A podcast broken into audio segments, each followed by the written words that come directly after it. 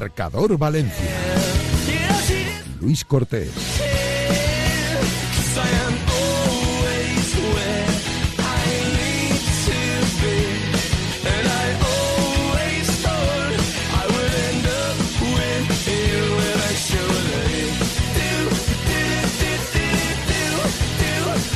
Saludos, ¿qué tal? Muy buenas tardes a todos y bienvenidos a Marcador Valencia. Como siempre, algunas tardes, no podemos hacerlo todos, como es obvio, porque hay fútbol entre semana, Champions, Europa League, Conference League, luego algunos días que hay Copa del Rey, luego hay otros días Liga Intersemanal y obviamente pues somos son poquitas las tardes que estamos aquí, pero en este caso hoy estamos y tenemos un programa muy interesante, una hora de fuego con la actualidad más cercana, la actualidad del deporte valenciano, que suelen centrar en este caso Valencia, Levante y Valencia Basket. En el Valencia Club de Fútbol hoy sí que es cierto que tenemos un eh, menú bonito, un menú interesante. Vamos a contar la última hora de actualidad deportiva y de fichajes, con los nombres, obviamente, que están en el foco mediático. En lo deportivo, Sergi Canós, Andrea Almeida, Amallah, Diakhaby, y en el tono de fichajes, Kovačević Kondredi, Rafa Mir y también Peter Federico. Eh, en una situación para mí preocupante del Valencia Club de Fútbol en lo que se refiere al mercado de fichajes. La temporada se va a salvar. La temporada se va a salvar. La temporada, eh, yo no sé si el Valencia hará la machada y llegará a Europa, si el Valencia se quedará en eh, Conference League, si se quedará a mitad tabla, si incluso se acercará un poquito al descenso, pero el Valencia ya no va a bajar a segunda división, es eh, prácticamente imposible. Pero se sigue muy pendiente del futuro, de qué será de este Valencia, que te ha salido cara con los chavales, una buena camada y el Pipo Baraja de entrenador. Pero cada vez que lances la moneda no siempre te va a salir cara.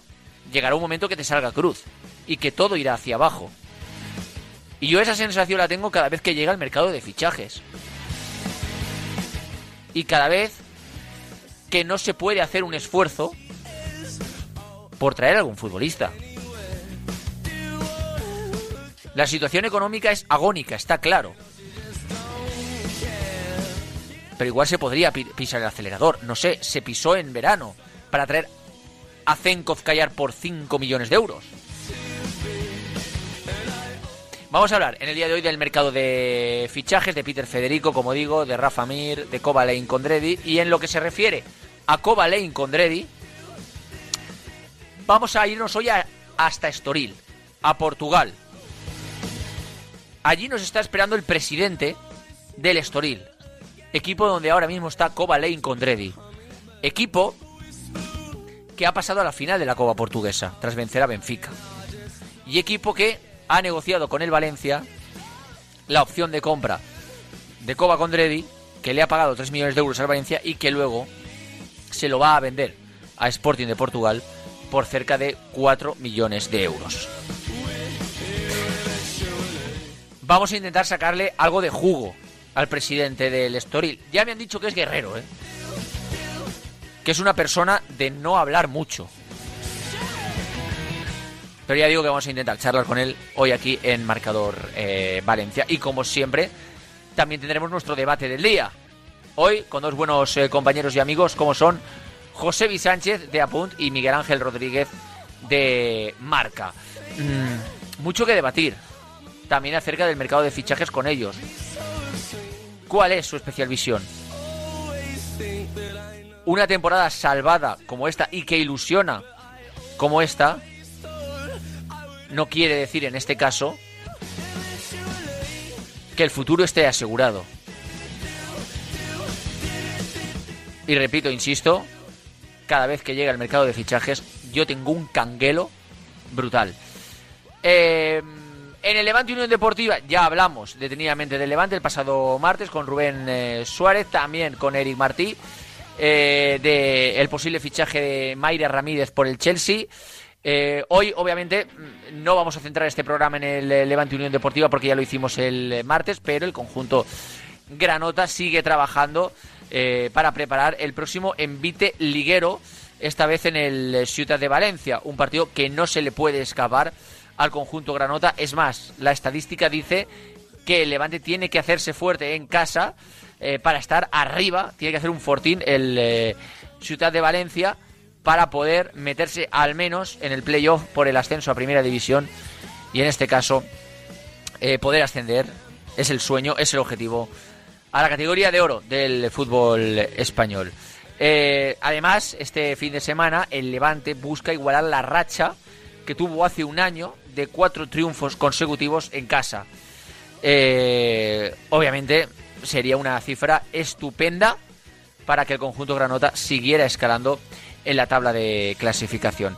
Eh, obviamente es importante en este caso ganar en casa, pero también es importante, y lo hemos hablado durante toda la semana, que el Levante Unión Deportiva cierre el candado en su defensa, porque es uno de los equipos que más goles recibe en toda la temporada y por supuesto es el equipo de la zona noble de la tabla que más goles recibe. Eh, está en números de, de los equipos del descenso en cuanto a goles recibidos. Y para ello, para conseguir eh, estar el año que viene en Primera División, una de las asignaturas pendientes que tiene el conjunto de Javi Calleja es dejar, en este caso, de recibir eh, tantos. En lo que se refiere a Valencia Basket, hoy vamos a centrarnos en la parte final del programa, en el Valencia Basket femenino, que ayer jugó y ganó. Además bien, ochenta y cuatro a cincuenta y nueve, y va con paso firme en este caso para conseguir la machada de estar en la próxima ronda de la máxima competición europea, de la Euroleague Women. Obviamente es difícil, pero el primer paso ya se ha dado, que es eh, ganar al eh, básquet, al baloncesto Miskolc, al eh, equipo húngaro, por ochenta y cuatro a cincuenta y nueve. Un buen partido de las chicas de Rubén Burgos. Dio una asistencia, así sin mirar, Raquel Carrera en el día de ayer, brutal. Increíble, de verdad. Cuando este equipo se pone a jugar, yo creo es que, que es uno de los más imparables de Europa, sin ningún tipo de duda. Hoy nos vamos a entrar en la parte final del programa, en el baloncesto femenino, en el Valencia Basket femenino, para ver si es posible la machada en Europa, para ver cómo eh, está creciendo este equipo, con los nuevos fichajes también, durante esta temporada, y a ver si es capaz o tiene opciones de tocar metal. Aunque también eh, contaremos la última hora del Valencia Basket masculino, claro que sí. Pero hoy con nuestro buen amigo José Ramón vamos a coger el bisturí y vamos en este caso también a desgranar cómo está ahora mismo el Valencia Basket eh, femenino. Pues con todo esto vamos en nuestro marcador Valencia en esta horita vespertina de deporte que tiene a Pascual Zamora en los mandos técnicos, a Javi Lázaro y a Noel Rodilla en labores de producción y redacción. Recibir un cordial saludo del que os habla. Yo soy Luis Cortés, estáis en vuestra casa, en Radio Marca, en Marcador Valencia, en la hora local, y si queréis os podéis quedar con nosotros hasta las ocho.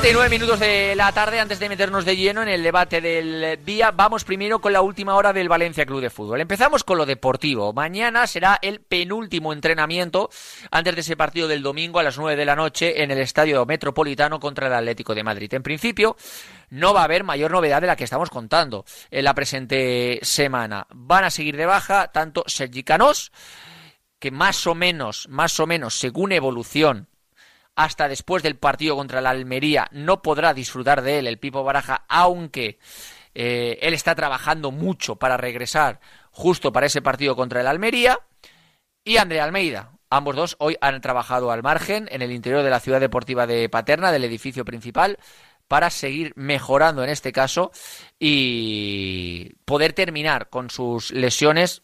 La de Sergi Canós, obviamente, es una microrotura en los isquiotibiales de la pierna izquierda, es mucho más leve y va a curarse antes que una lesión como la de espalda, de la vértebra de Andrea Almeida, que todavía en este caso todavía no tiene fecha de vuelta el eh, mediapunta portugués.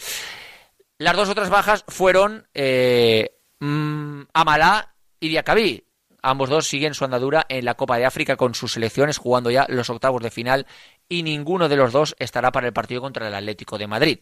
Si pierden en octavos de final, pues eh, después del partido contra el Atlético de Madrid, ambos dos ya estarán disponibles. Pero sinceramente, Guinea Conakry, que es la selección de Mouctar Diakhaby, es eh, una de las eh, gallitas de la Copa de África, uno de los tapados de la Copa de África y de las selecciones que más están sorprendiendo. Y en este caso, eh, la selección de Marruecos, la marroquí de Amallah, es en este caso eh, una de las candidatas al título. Mercado de fichajes. Hemos contado información esta mañana en... Eh, Directo Marca Valencia, y vamos a repasar y ampliar toda la información, tal y como la sabemos. Porque esta tarde hemos vuelto a hacer llamadas, esta tarde eh, Servidor ha hablado con el Valencia Club de Fútbol acerca del tema de Rafa Mir. Punto uno, Rafa Mir. Vamos a empezar con Rafa Mir y luego hablaremos de Kova y de Peter Federico. El entorno de Rafa Mir, y yo lo cuento tal cual, y lo he venido contando tal cual durante todo este mercado de fichajes, siempre nos ha trasladado la idea de que era un candidato firme para llegar al Valencia en este mercado. Desde el entorno de Rafa Mir siempre se ha dicho que su agente, que hasta hace dos días era bucero, hombre de Mendes aquí en España, Jorge Mendes, era un hombre con el cual se sostenía la fe para que viniera Rafa Mir al Valencia, que es lo que quería. Jorge Mendes, socio y amigo de Peter Lim, pudiera convencer, en este caso, a Peter Lim para llevar a Rafa Mir al Valencia. Desde el entorno de Rafa Mir nos trasladan que hace poco Peter Lim le trasladó a Jorge Mendes que no entraba económicamente en sus planes el fichaje de Rafa Mir para este mercado de invierno. Y ahí se acaba el asunto. Ahí finaliza el asunto. Rafa Mir no va a venir al Valencia. Hoy hemos hablado con el Valencia también, esta tarde, para palpar sensaciones dentro del club de Mestalla. Desde el Valencia siguen con el discurso que ellos defienden, que no tiene por qué ser mentira ni verdad. Es los que ellos defienden, así como el discurso del entorno de Rafa Mir no tiene por qué ser ni mentira ni verdad. Nosotros aquí ponemos todas las cartas sobre la mesa, al igual que las hemos puesto desde el inicio del mercado, contando todo y diciendo cada día que desde el Valencia de Valencia aseguraban que no iban a por Rafa Mir. Hoy hemos contactado con el Valencia, el interior del club, y nos han dicho que desde el minuto uno de este mercado de fichajes el Valencia nunca ha ido a por Rafa Mir, que nunca ha sido una opción y que por lo tanto Peter Lim nunca ha podido decir que no. Esto es lo que dice el Valencia. La otra parte es la de Rafa Mir, que Rafa Mir sostiene que sí que era una opción para el Valencia. Incluso, en este caso, nuestros compañeros de la cadena SER ayer dijeron que era la opción número uno para Baraja. Una información de nuestros compañeros de la cadena SER. Era la opción número uno para Baraja. Rafa Mir seguía siendo. Nosotros exponemos las dos caras de la moneda, las dos informaciones. La de Rafa Mir, que sostiene, repito, insisto, que sí que era una opción para el Valencia, prioritaria, y que, sosteniéndose en su agente Jorge Mendes, o el que era socio de su agente bucero Jorge Mendes, sí que habría una ventana o una puerta que para que pudiera venir al Valencia, que ha sido cerrada por Peter Lim porque no aceptaba en su plan económico la llegada de Peter Lim, de Rafa Mir. Y el Valencia sostiene y argumenta que Rafa Mir nunca ha sido una opción en este mercado de fichajes. Así está la situación Rafa Mir. Luego vamos con Kovačević Kondredi. Enseguida vamos a hablar con el presidente del Estoril, con Ignacio Beristain, que además es español. La situación es así. Eh, Kovačević es un futbolista que se va a llevar, de, que se va, va a fichar el Sporting Club de Portugal, que el Estoril se lo ha comprado ya al Valencia. Eh, miento, estoy mintiendo. El Estoril ha apalabrado, ha apalabrado su compra al Valencia Club de Fútbol, pero todavía no está firmada. Todavía no está cerrada como tal. No está firmada. Lo va a hacer para vendérselo al Sporting Club de Portugal porque tiene una opción de compra. Aquí, en principio, todos salen ganando. En una semana normal eh, parecía que el jugador ya iba a ser vendido, pero el Estoril sí que es cierto que contra todo pronóstico se ha clasificado para la final de la Copa Portuguesa. Entonces, el chaval, Kovačević, le ha trasladado, en este caso, a... al presidente, al entrenador del Estoril, que lo vendan después del sábado, después de la final de Copa contra el Sporting de Braga, porque tiene la ilusión de jugarla, tiene la ilusión de levantar un título y tiene la ilusión de tocar metal. Algo que han respetado desde el Estoril. Desde el Estoril hemos contactado hoy con el conjunto portugués, nos dicen que todo está ok, que todo está prácticamente hecho o prácticamente cerrado, pero que hasta después del sábado, hasta después de la final, no se puede cerrar. Repito, insisto, acordada la venta o la ejecución de la opción de compra del Estoril al Valencia por cerca de tres millones de euros para que luego el Estoril se lo venda al Sporting Club de Portugal. Cerrada, como tal, no está, porque todavía falta firmar la operación. Toco madera para que no pase. Puede pasar que el sábado Kovačević Kondredi tenga una lesión importante, el Sporting Club de Portugal ya no lo quiera y el Estoril decida no comprarlo. Puede pasar. Esperemos que no. No vamos a ser tan cabezones de que pase eso. Pero poder puede. Que se eche de atrás de alguna forma el Sporting Club de Portugal y el Estoril también. Puede pasar. Puede pasar.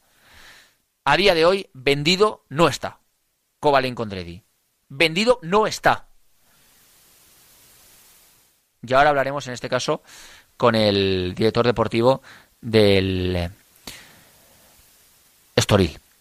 Y luego está Peter Federico. Peter Federico es un futbolista de primera federación, que está jugando en primera federación y que no es un primera espada en el Real Madrid. Bien es cierto que sí que ha debutado con el primer equipo de Ancelotti. Lo hizo contra el Athletic Club de Bilbao en San Mamés, un partido que creo recordar pierde el Real Madrid. Peter Federico es un jugador extremadamente barato. Es un jugador que para primera división y para pagarle una cesión de media temporada cobra extremadamente poco.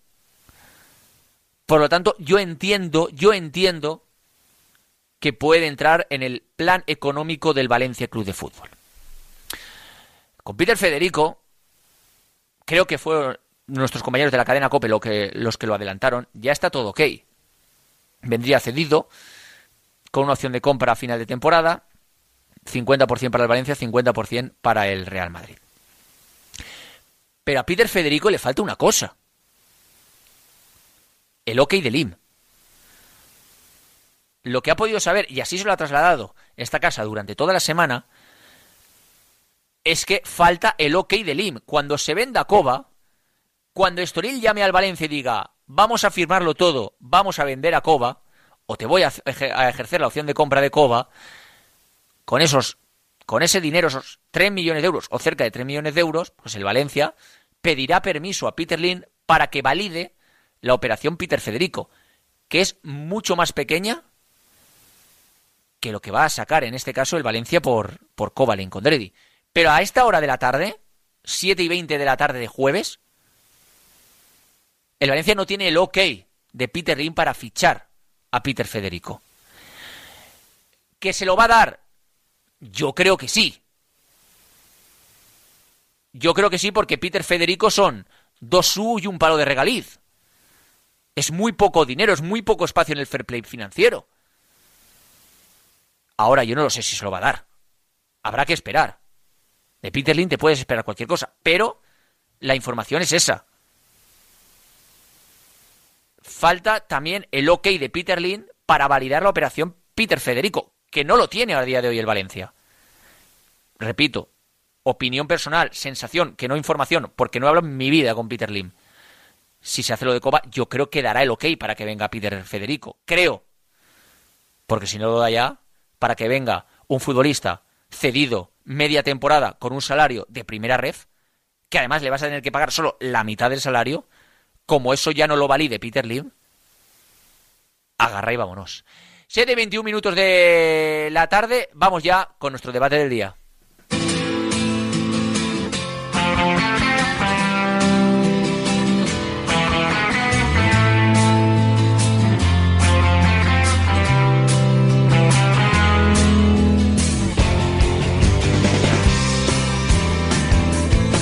Y vamos a hacerlo con dos buenos eh, compañeros y amigos, eh, como son en este caso Miguel Ángel Rodríguez del diario Marca. Hola Miguel, ¿qué tal? Muy buenas tardes. ¿Qué tal, chicos? Buenas. Y desde À Punt, eh, nuestro Josevi Sánchez. ¿Qué tal, Josevi? Muy buenas tardes.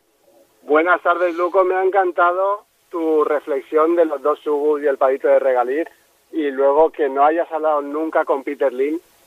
De las pocas personas con las que tú no habrás hablado en No he hablado en mi vida con Peter Lim. Y, y perdonadme, chicos, ahora mismo, porque es que me acabo de, de quedar helado. O sea, mm, ha pasado hoy, eh, ha muerto, bueno, fue profesor mío en el C E U, vicedecano de Comunicación Audiovisual del C E U, Juan Jovás. No lo sabía.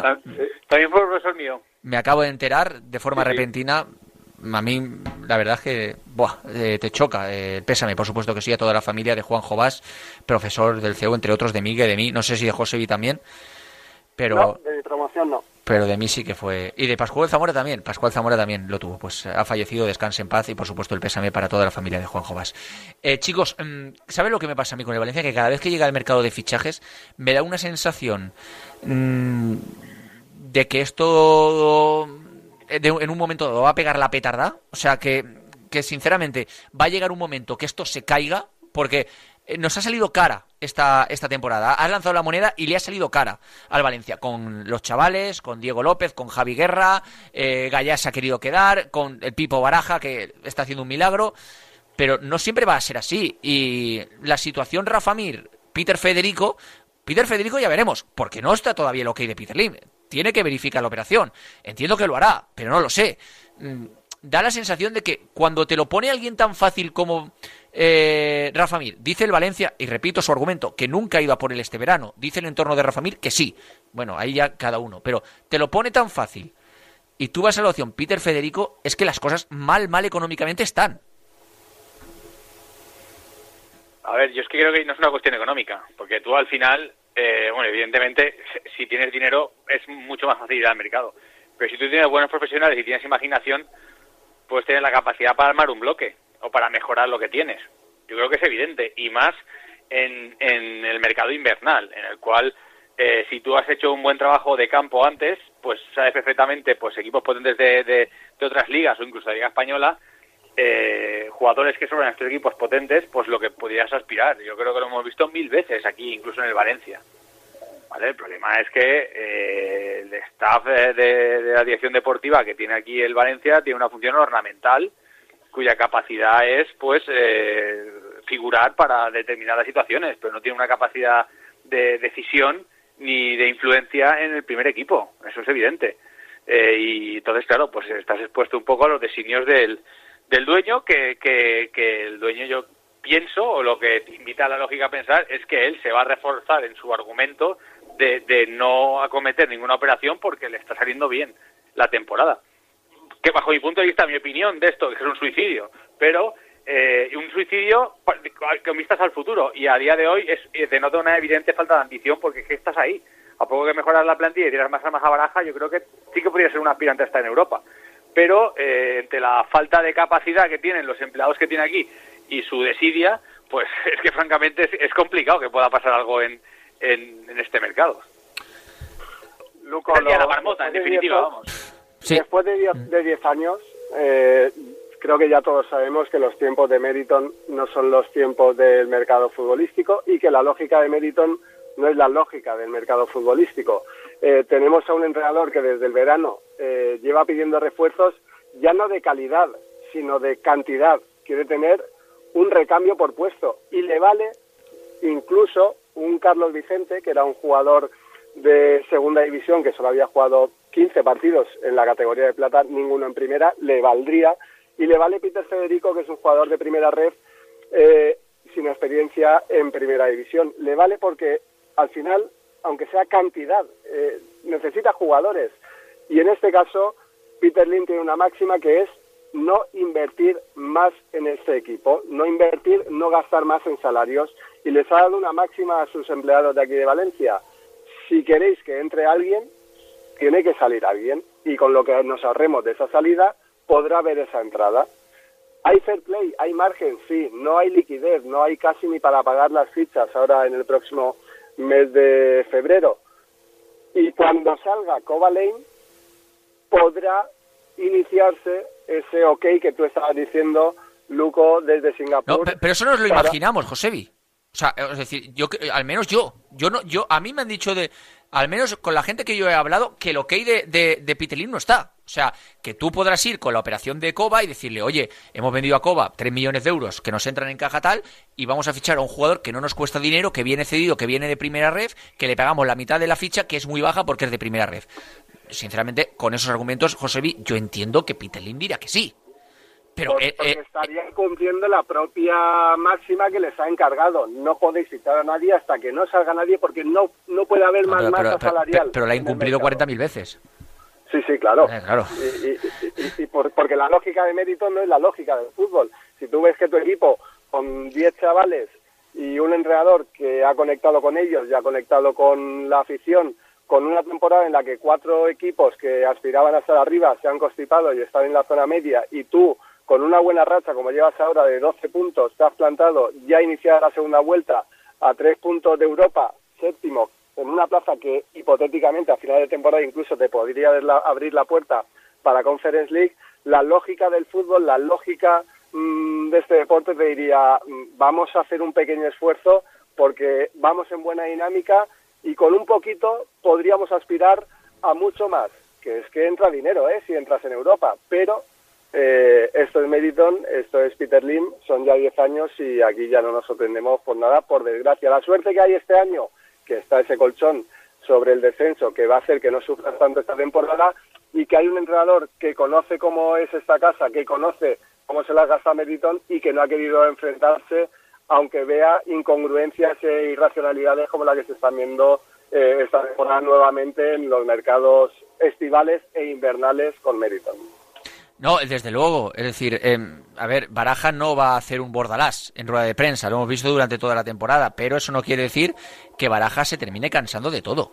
Es decir, es que claro, a, al final, chicos, es que ni, a, ni vendiendo a, a Kovačević con Rafa Mir, que era el que quería Baraja al menos en verano, eh, que, queriendo venir, vamos, como un descosido, que, que, que nadie haga un esfuerzo por ficharlo y que traigan a Peter Federico, con todos los respetos, igual viene y se sale. Yo no lo he visto nunca, pero es un jugador que no deja de ser, eh, que no es ni primera espada en el filial del Real Madrid. Es más... Pero, pero os... Luco, hace dos semanas, hace dos semanas tú estabas en esa rueda de prensa en la que Baraja dijo: a mí nadie me ha comunicado que hayan cambiado eh, como las reglas del juego de este mercado de invierno, que las marcó la presidenta en la Junta de Accionistas y después en la rueda de prensa delante de nosotros, que dijo: no hay presupuesto para fichar este mercado de invierno. Si luego hay algún movimiento, pues ya veremos si nosotros hacemos alguno. Es que te lo dijeron claramente hace un mes y medio. Y Baraja hace dos semanas dijo que a él nadie le había dicho que esto fuera a cambiar. No, y es más, te ha sido más larga. En la pizarra de Quintana, eh, eh, Baraja lo que vino a decir es que él se conforma con que no le vendan. También, no, también. Yo, yo también te voy a decir una cosa. Yo, yo también te voy a decir una cosa. Yo también, te, yo no repito, yo no conozco a Peter Federico, no lo he visto, no puedo juzgar, ¿vale? Igual viene aquí y es la reencarnación de Mbappé, no lo sé. Pero, pero sinceramente, para Peter Federico, pues le doy bola a Hugo González, ¿no? O, o, o no sé, o a Otorbi, o, o me hago un jugador. no sé, es que no sé hasta dónde puede llegar Peter Federico. No sé a vosotros qué sensación os transmite el Peter Federico. No sé si lo habéis visto tampoco. Yo es que no lo he visto. Lo, lo cual, tú tienes que ver, tienes que ver cómo se está moviendo el primer equipo, ¿eh? Dime. Que tienes que jugar con siete del primer equipo, con ficha de primer equipo, que eso también hay que tenerlo en cuenta. Ya, ¿sabes? Pero bueno, ahora, ahora lo estaba, ahora lo estaba consiguiendo. Y González y tal, y Yarek. Pero es que tiene que haber... Sí, sí, pero, pero, pero lo estaba consiguiendo. Re- repito, es que yo no he visto a Peter Federico, pero lo de traer a un futbolista de primera ref, que, que no es primera espada en el Real Madrid filial, no, es que no sé cómo te puede salir. Miguel, yo no sé qué, qué opinas tú. Mira, tú lo que tienes que ver es el resto de equipos eh, que, que lo que están haciendo para acometer sus diferentes objetivos. Los que están luchando para salvarse, como están haciendo fichajes dentro de sus posibilidades...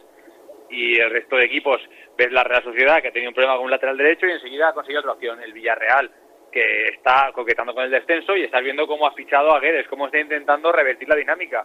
Después le ficharon un entrenador nuevo. ¿Por qué? Porque, porque se creen su proyecto y tienen, y tienen consideración con los profesionales que hay ahí. O sea, tú aquí tienes un entrenador que te está haciendo maravillas con lo, con lo que tiene, porque es que es así, y tú eh, le recompensas ese trabajo eh, cuando está a las puertas de, de poder aspirar a, a entrar en Europa... Con cero fichajes, de momento. No, pero Miguel, es que el Valencia no, es que... está a tres partidos del objetivo. El claro. Valencia está a tres partidos del a menos, objetivo. A, men, a, men, a menos, a menos, Josevi, a menos. Claro, el Valencia no va a sufrir pasando este nada, año, nada, nada, nada. En primera división, es así. Ya, pero, pero que... dentro de esa lógica de Meriton es, ¿cuál es el objetivo? La permanencia, treinta y dos, nos faltan nueve. ¿Para qué me voy a mm, gastar dinero? Si en tres partidos lo tengo hecho. Hombre, pues, pues, pues, pues José, ya, pues, para intentar pues, crecer, luego, que esto luego, es un equipo de fútbol. Coge, si luego coge tu entrenador, tu entrenador coge en junio. Eso, eso es y la tiene lógica una oferta. Del fútbol, pero no es la claro. lógica de mérito, Luco, que llevan claro. ya aquí diez años. Hmm. Claro, claro, claro. Vas que al final el fútbol te atropella. O sea, milagros como los de este año no van a haber muchos. Claro. Lo normal es que no hayan. Claro. Y, y lo normal es que tu entrenador, con todo lo que su, si, si consigue salvar al equipo sin sufrir, o incluso meterlo en Conference League, mira si te la tiro larga. Y si tiene una oferta en junio, y él se irá y se irá de aquí por la puerta grande y tendrá la puerta de Mestalla para volver cuando quiera. Y dirá, oye, aquí os quedáis vosotros con, con, con vuestra historia, porque es normal. Porque al final el fútbol no lo va a inventar Peter Lim, ni Meriton. O sea, al final tiene unos códigos que están ahí. Y los profesionales que están en él y que se mueven en él y que están rodeados de profesionales de verdad, no eh, figuras ornamentales como hay en el club, pues van a mirar por su futuro, evidentemente, como tiene que ser. El fútbol no lo inventó Peter Lim. Claro, claro. Yo, yo me preocupa. me preocupa. Cada vez que llega al mercado de fichajes es como un bajón. Como un bajón en, en emocional mío, porque es que, claro, veo cosas que, que no entiendo. Que te quiten, no, a, es que que te quiten a Carlos Vicente, la situación... Es que, es que estamos... La que estamos liando. Porque ya, olvídate de Carlos Vicente, olvídate de, de Rafa Mir, olvídate de todos los nombres. La que estamos liando para fichar cedido a un jugador del Real Madrid, el Real Madrid estará flipando. Es que, o sea, y es que es, humill- es que es humillante. Hombre, por lo, esta, menos, esta, por lo esta, menos ahora, por lo menos ahora no embarcan a representantes y a, y a futbolistas y los tienen ahí en un limbo que al final no se termina por cumplir. Por lo menos ya esa fase ya la hemos pasado. Ahora ya vamos a la certeza que es que no vas a hacer nada y si te aparece algo pues es lo que te encuentras. Pero es que para para la entidad es, es humillante ver lo que lo han convertido. Es que es así. Pero fue humillante ya que en verano te marcaras como objetivo la permanencia o que Baraja le exigiera al club que se hiciera público y se tragara este sapo la presidenta decir públicamente que el objetivo es la permanencia y hace un mes y medio antes de que empezara el mercado de fichajes ya dijeron que no iban a fichar. Para mí, eh, Lujo, tú dices que cuando se abre el mercado es un bajón. Este año sí es un bajón, pero sin sorpresas, porque es que ya te lo habían dejado claro al principio. Y el mira, yo creo que lo tiene asumido. La, la única diferencia que hay entre este mercado invernal y el de las últimas temporadas es que el entrenador no los ha mandado a hacerla más, hablando claro.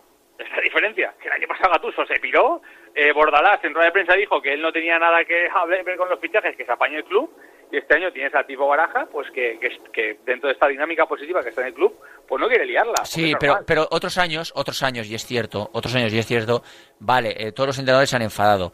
Pero tra- trajiste en este caso ahí Lais Moriba, que, que tira, que te va, que no salió bien, pero bueno, era un hombre que te, te despertaba cierto tipo de... Bueno, pues a ver qué pasa con Lais Moriba, ¿no? Bueno, a ver, a ver qué tal. Trajiste a Brian Hill, que, que, que era un jugador que te despertaba cierto todo tipo de interés. Dijiste, Brian Hill, hombre, Brian Hill, cuidado, puedes sumar Brian Hill. Pero es que este año, este año, estás racaneando para que venga Peter Federico del Real Madrid Castilla. Sí, sí, es humillante. O sea, es que, de, o sea, es que sinceramente, o sea, repito, insisto, es que el Real Madrid estará flipando. O sea, si esto le ha llegado a Florentino, que igual ni le ha llegado, porque es Peter Federico, igual lo estará llevando pues, el segundo de a bordo, no lo sé. Segundo y el quinto. Y el quinto de a bordo, eh, claro.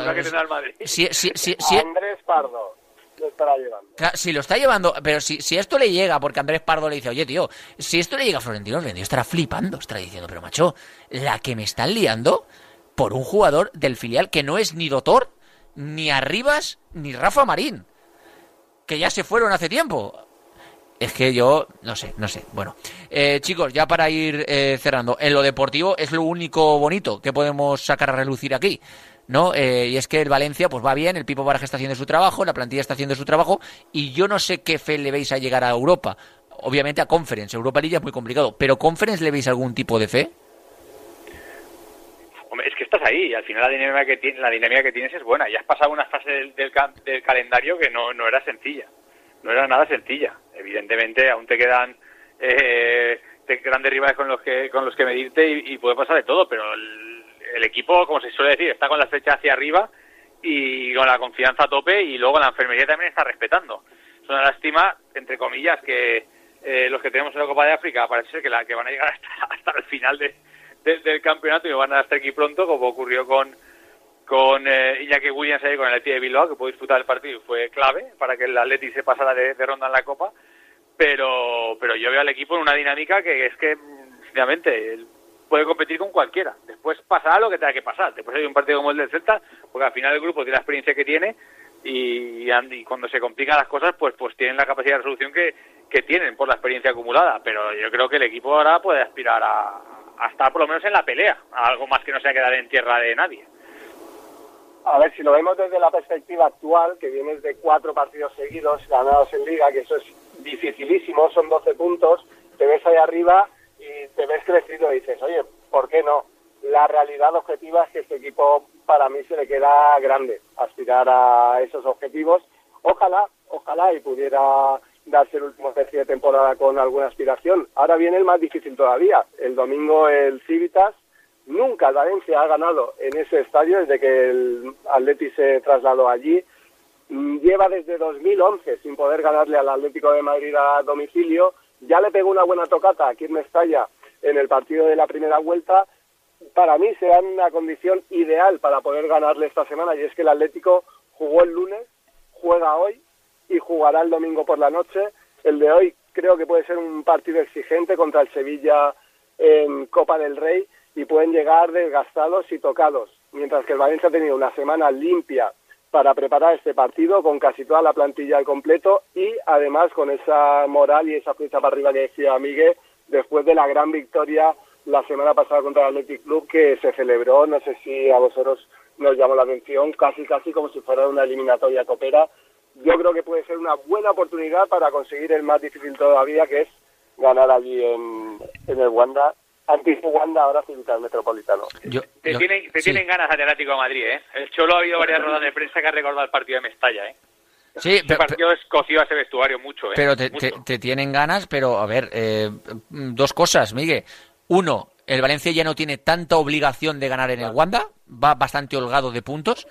Y dos, si tú ya ganas en el Metropolitano el próximo domingo, apague, vámonos. Es decir, sí, sí, no, está claro. Pero si tú ya, el si, si, tiene varias ruedas de prensa que el partido del Valencia lo ha recordado, ¿eh? Sí, sí, sí, sí. A lo largo de la temporada. O sea, sí, sí, sí. Ese sí, marcó, sí. marcó, ¿eh? Pero quiero decirte que si tú ya en ese partido, eh, por lo que sea, pues baja Dios y lo ganas otra vez, aparte que sería ya, creo que la quinta victoria consecutiva, que eso ya no sé ni cuánto hace que el Valencia no lo consigue, pero ya te pondrías en una tesitura de que este equipo vuela. Buena. Eh, chicos, eh, yo creo que ya no hay nada más que repasar, ¿no? ¿Lo dejamos aquí o os guardáis algo en la mochila? Nada, es una, es una lástima, es una lástima que no que no tengan no tengan la visión el, el dueño de, de, de ver que, le, que la, la proyección que puede tener este equipo si lo si reforzaras o dieras más armas para pelear en determinadas posiciones. Es lamentable, pero es lo que nos ha tocado aquí en Valencia, es lo que hay. Desde luego que sí. Josevi Sánchez desde À Punt, À Punt Media, y Miguel Ángel Rodríguez desde Marca. Os mando un abrazo enorme a los dos y os doy las gracias, ¿vale, chicos? Un abrazo. Gracias, Luco. Hasta otra.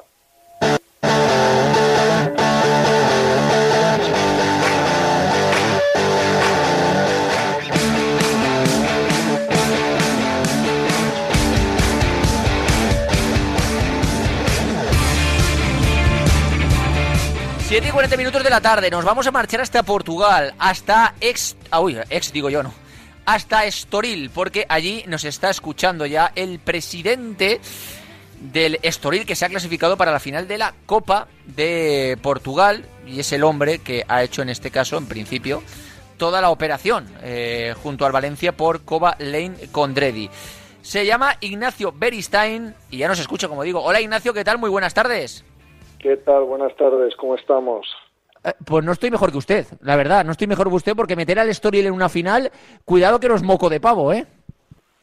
Sí, hombre, mucha ilusión, eh, mucho trabajo detrás, pero pero sí, es lo que tiene el fútbol, ¿no? Que eh, equipos humildes eh, pueden también hacer grandes hazañas y, y, y es un orgullo, es un orgullo. Hemos competido muy bien en toda la, la competición, eh, hemos eh, eliminado a Porto, ¿vale? Y, y después de eliminar a Porto, pues ya parecía que, que ya iba a ser más difícil todavía eh, ser capaces de...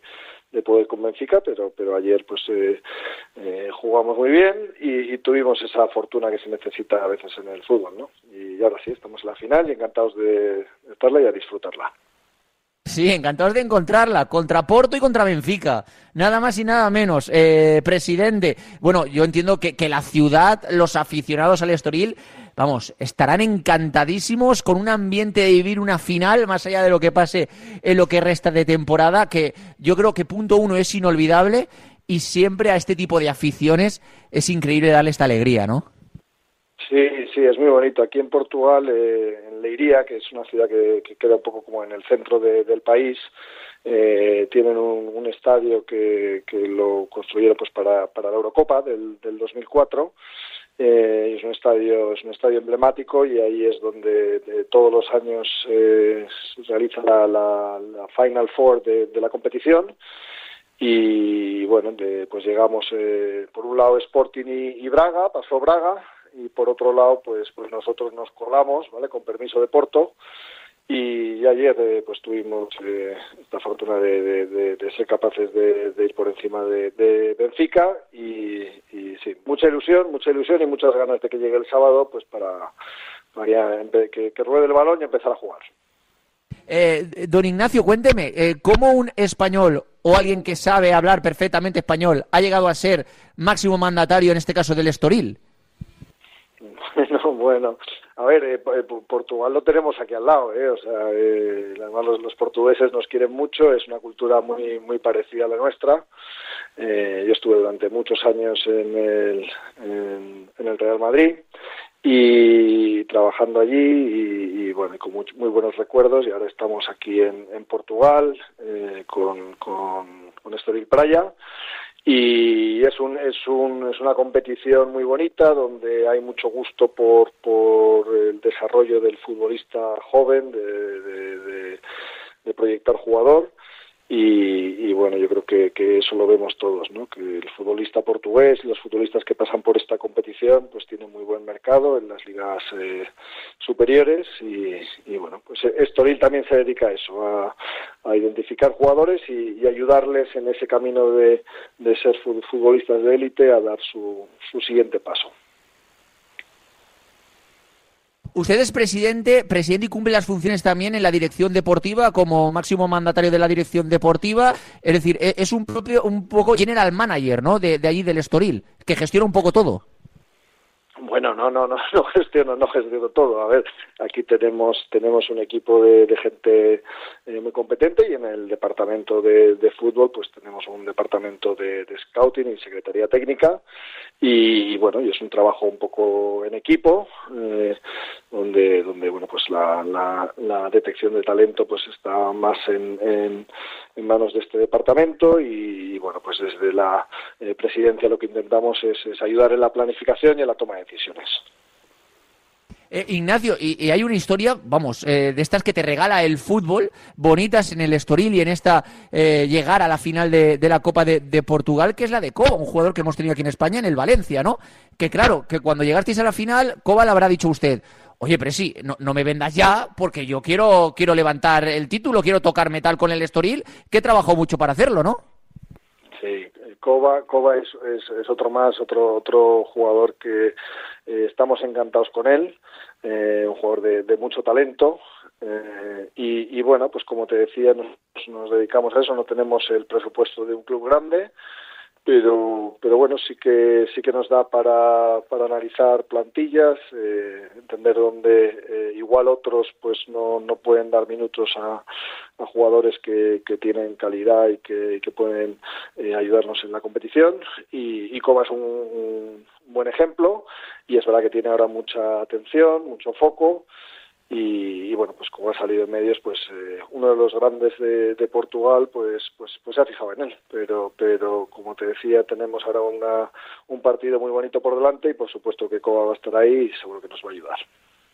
Pero, pero es también logro de usted. O sea, obviamente eh, Kovač también ha demostrado en el filial del Valencia, en el Valencia, que es un gran jugador, pero también logro de usted, porque usted eh, consigue la cesión más opción de compra de un jugador, y ahora, como usted dice, lo quiere un grande de Europa. Es decir, claro, oye, eh, algo bien hemos hecho, que es cierto que, bueno, que Estoril no tiene presupuesto como Porto, como Benfica, para fichar a grandes jugadores, pero ese dinero que se va a ganar con Kovač, oye, también es mérito de la dirección deportiva.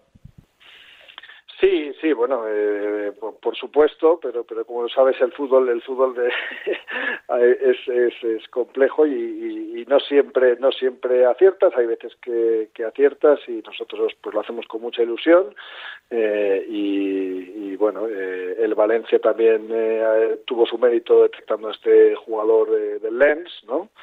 Eh, ya cuando cuando era joven, y, y bueno, pues sí, es uno es uno de los jugadores, es uno de los grandes talentos eh, que se que se viene acompañando desde nuestro departamento de scouting, y, y pudimos llegar a un acuerdo que era beneficioso para todos, para Valencia y para Estoril, y, y creo que el jugador está creciendo aquí en esta competición, eh, muy contento de estar en Estoril, y, y, y bueno, nosotros cuando cuando llega una oportunidad eh, para ellos para crecer y dar el salto, pues nosotros siempre les ayudamos, es nuestro compromiso aquí. Yo, yo, yo creo que me cuente Ignacio... sí, sí, perdona que te he interrumpido, que creía que ya había terminado. Quiero que me cuente la historia interna de cómo fue ese momento, porque claro, el Estoril no, no pensaba que iba a llegar a la final, eso, eso obviamente, porque el, el Benfica, mucho Benfica, por así decirlo, ¿no? Entonces al final pasáis, ganáis al Benfica y pasáis a la final, y claro, en principio, salvo que usted me corrija, estaba todo pactado para que se fuera ya Kovač al Sporting de Portugal, pero llegáis a la final. Obviamente, si la final hubiera sido contra el Sporting de Portugal, pues obviamente sería difícil que jugara, pero como es contra tu equipo, que es el Braga, claro, eh, yo, yo me veo al chaval diciéndole a alguien, no sé si al míster, a usted, no sé a quién, pero diciéndole, oye, claro que yo tengo veintipocos años, yo quiero jugar, es que me apetece jugar la final. Entonces, claro, te, tenéis que posponer toda la venta, pero porque es normal, también hay que hay que darle ese gusto al chaval, ¿no?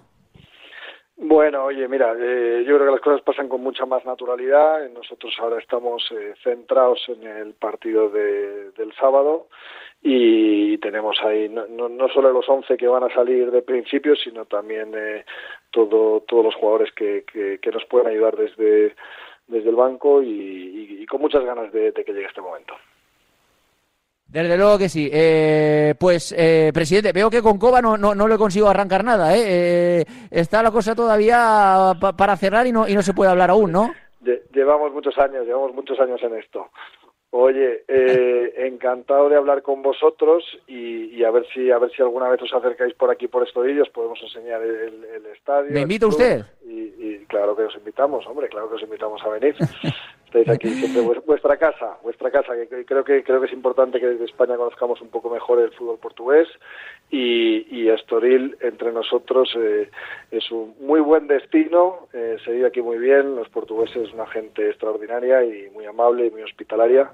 Y, y, y, y vamos, estáis invitados, ¿vale? Estáis invitados para cuando queráis. Gracias por la invitación. Eh, esta también es vuestra casa cuando queráis, eh, señor Ignacio Beristain. Gracias por atendernos. Y oye, aunque no me haya querido decir nada de Kovač, cuando lo vendan, que ya lo venderán después del sábado, pues ya hablamos más tranquilamente.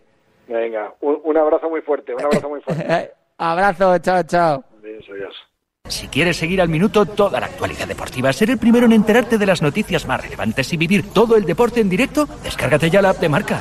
Resultados y clasificaciones, los mejores directos, agenda de televisión, notificaciones personalizadas de tu equipo, modo oscuro y mucho más. Accede al instante a la información deportiva que más te interesa con Marca, la app número uno para vivir el deporte. ¡Ay, madre! ¡La liga está que arde! ¿La liga o los ánimos? ¡Oh, las dos cosas! ¡Y los árbitros! ¡Oh, los árbitros! ¡El Madrid aguanta! ¡El Girona se sale! ¡Atleti y Barça van mejorando y por abajo! ¡Cocodrilos por abajo! ¡Y el Sevilla coqueteando con los puestos de descenso! ¡No! Bueno, vamos con los partidos, ¿no? Venga, vale. El domingo, Celta-Girona, Cádiz-Athletic, Sevilla-Osasuna y Atlético-Valencia. Marcador de Radio Marca con los Pablos. López y Juan Arena.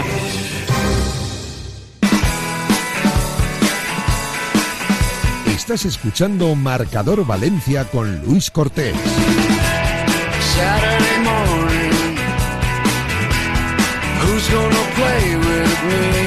cincuenta y uno minutos de la tarde. José Ramón Alba, ¿qué tal? Muy buenas tardes.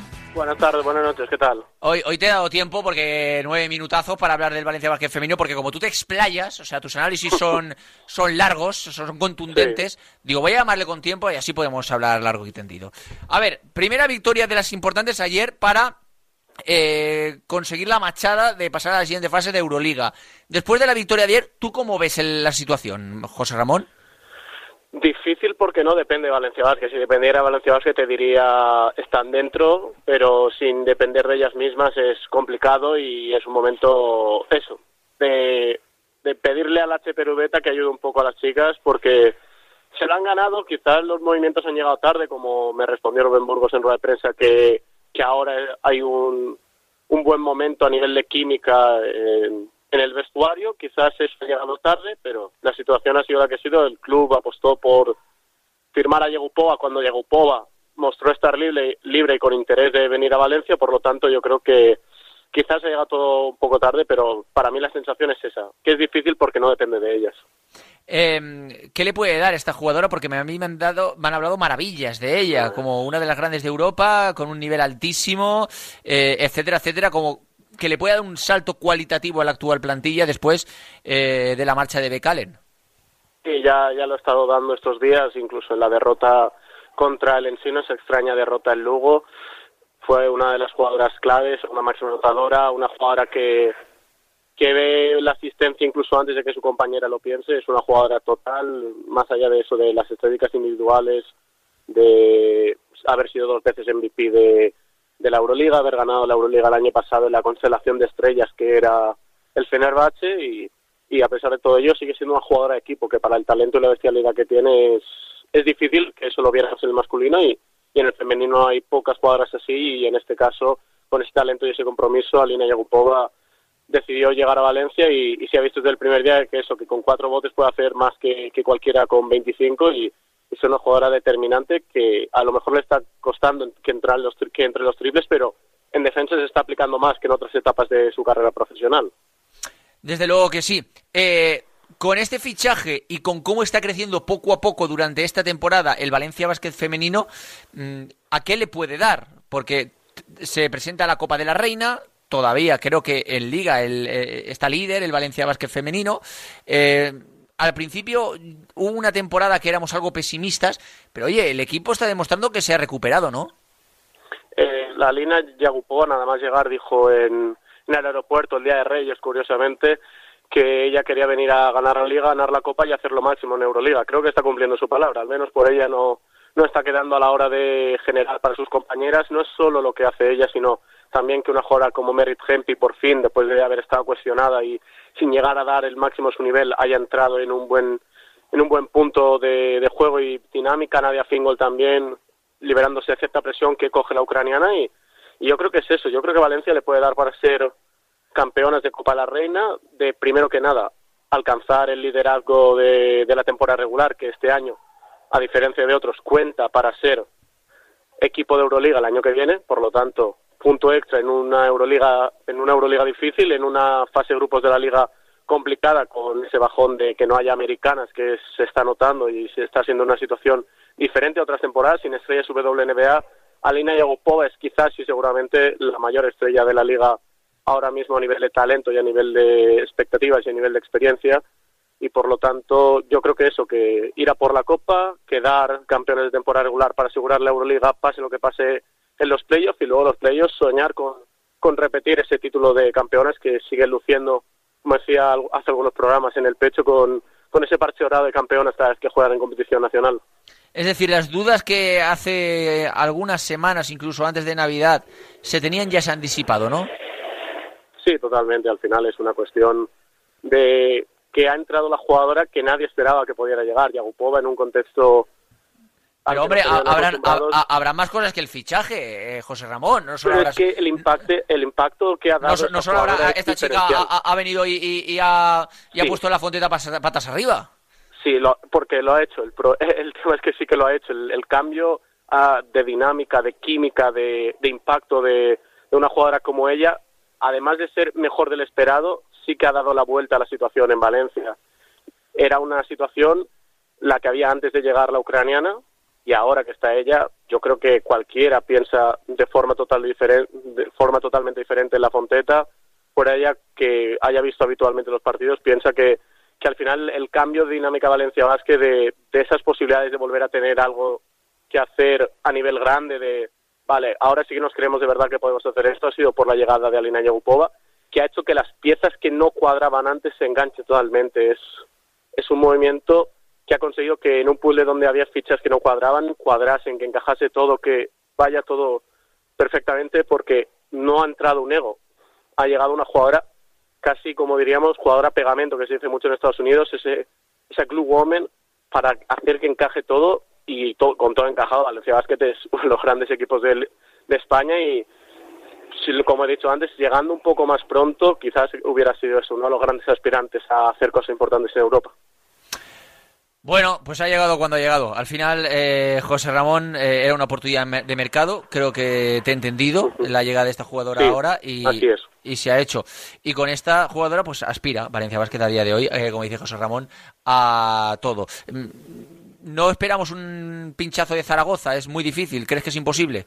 Pues es pedírselo a la Cheperugueta, porque al final Zaragoza es un equipo plagado de grandes jugadoras, que recibió una paliza importante también en... En Valencia hace poco.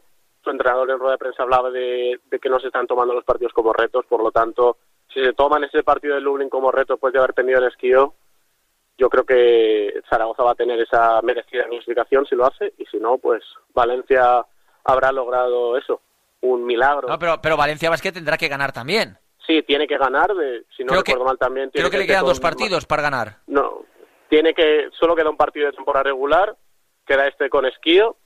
Lo óptimo sería ganar de más de cinco puntos, que es difícil, para, para ganar el Averas con esquí. Es verdad que el año pasado, en estos cuartos de final, donde ya se enfrentaron los, los dos equipos, esa diferencia se, se dio, por lo tanto sería un poco seguir en esa dinámica de los últimos partidos, y un poco con un equipo como esquío, que es de menos calidad que el del año pasado, pero es más grupo, y al final los grupos están siendo la clave también en esta temporada de...